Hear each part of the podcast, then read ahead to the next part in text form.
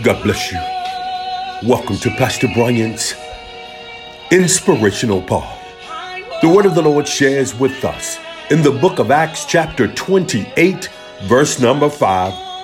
And he shook off the beast into the fire and felt no harm. Good God Almighty. Look, I just needed to share this word of encouragement with someone that perhaps you're really going through Perhaps you're dealing with some serious situations. Good God Almighty, I've come to encourage you on today that the word of the Lord shares with us that, baby, you ought to live. Good God Almighty.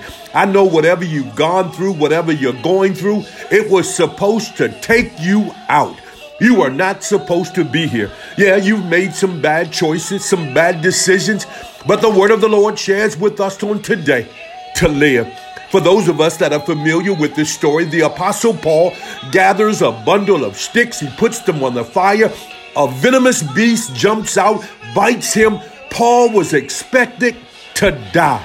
As a matter of fact, the word of the Lord shares with us that the barbarous people, they watched him, waiting for him to die.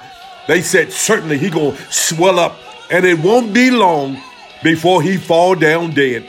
Well, look, I've come to encourage you on today that perhaps your situation was supposed to take you out. God said, Live. Folks are watching you, expecting you to fall down and die and fail. God said, Live. And not only just live, but God has expected you to strive. Look, you be encouraged on today that regardless and in spite of what you're going through, no weapon formed against you shall prosper, and every tongue that rise up against you shall be condemned. God said, live.